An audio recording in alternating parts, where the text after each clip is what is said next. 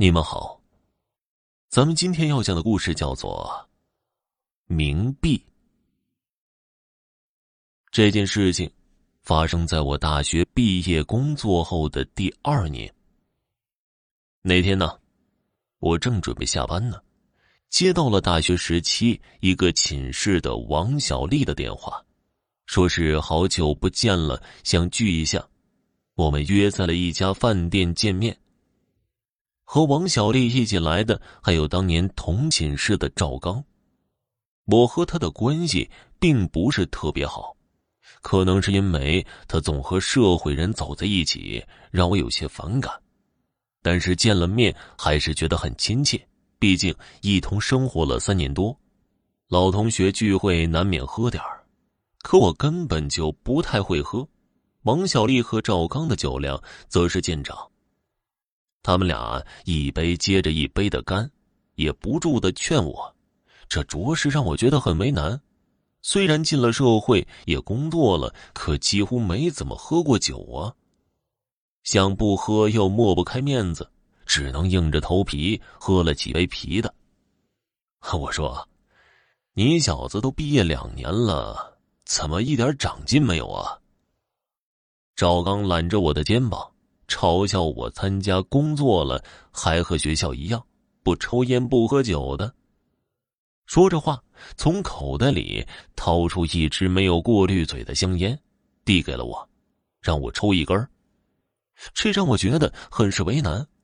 抽吧，我内心其实是拒绝的；不抽吧，又有些忌惮赵刚会觉得我不给他面子。没办法。我只能接过，叼在嘴上。赵刚给我点着了，我象征性的抽了一口，呛得我直咳嗽，引得赵刚和王小丽一通大笑。而我呢，只喝了两三杯酒，就感觉有些头晕目眩了。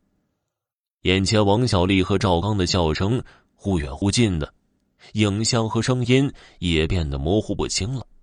我们三个人一直喝到了快十二点，我实在是坚持不住了，王小丽和赵刚才同意结账走人的。他们两个人还要去唱歌，被我推脱掉了。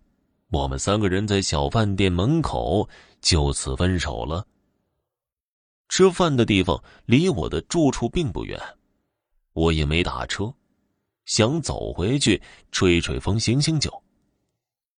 告别了王小丽和赵刚，我整个人的心情都放松了，说不出来为什么感觉和上学时有所不同，尤其是赵刚，整个一混混的做派。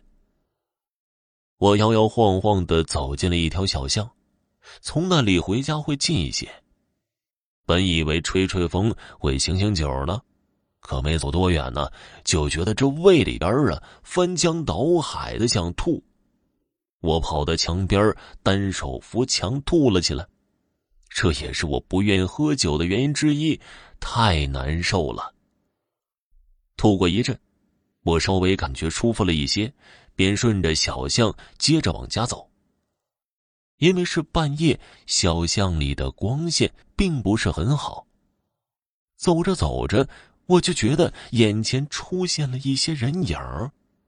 那些人手舞足蹈的，像是在跳舞一样，让我很是纳闷这大半夜的，有黑灯瞎火的，怎么还有人在跳舞啊？而且也没有听到音乐。我并没有停下脚步，走到了近前，才看清他们不是在跳舞，而是在空中接什么东西呢。我好奇的。抬头往天上看去，这一看可是喜出望外了。天上正纷纷的往下掉钱呢，而且都是崭新的百元大钞啊！我随手抓了几张，放在手里仔细端详，确定自己没看错，真的就是崭新的百元大钞啊！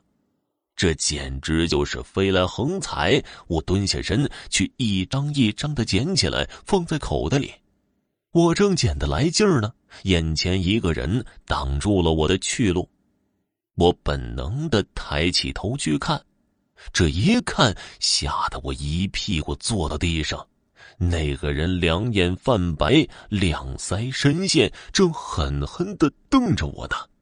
紧接着又过来几个人，都是面目可怖的，死死盯着我，把我围在中间。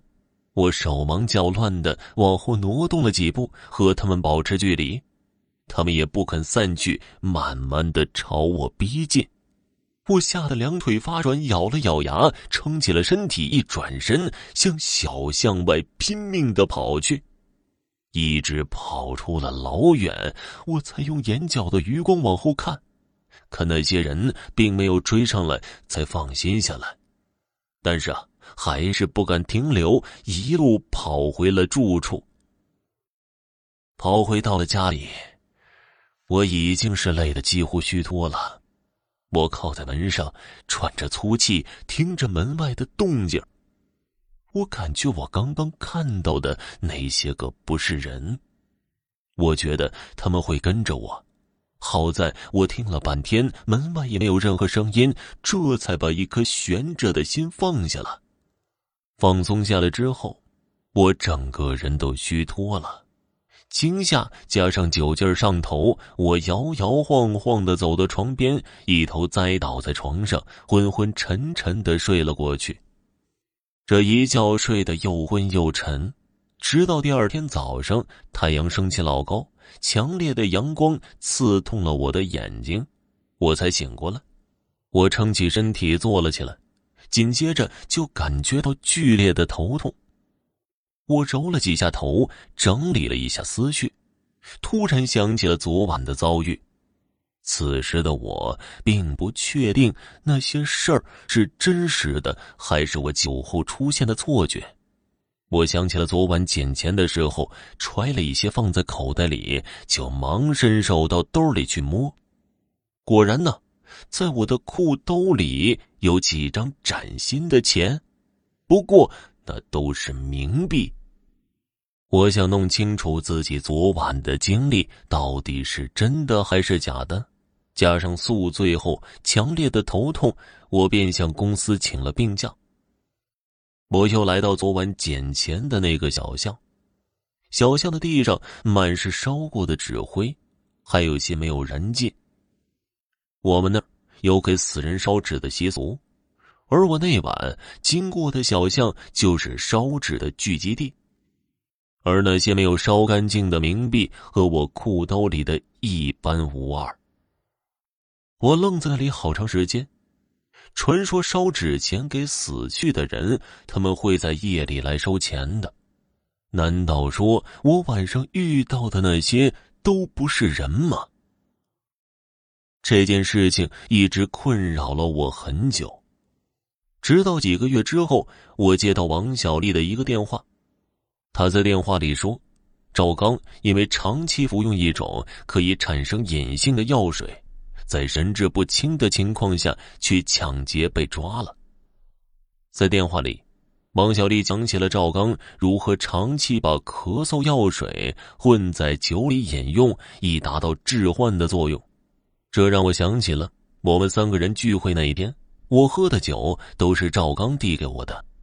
他很可能把自己加了药的酒错递给了我，而我在当晚遇到的诡异事件，很可能是喝了加了药的酒而产生的错觉。听众朋友，本集播讲完毕，感谢您的收听。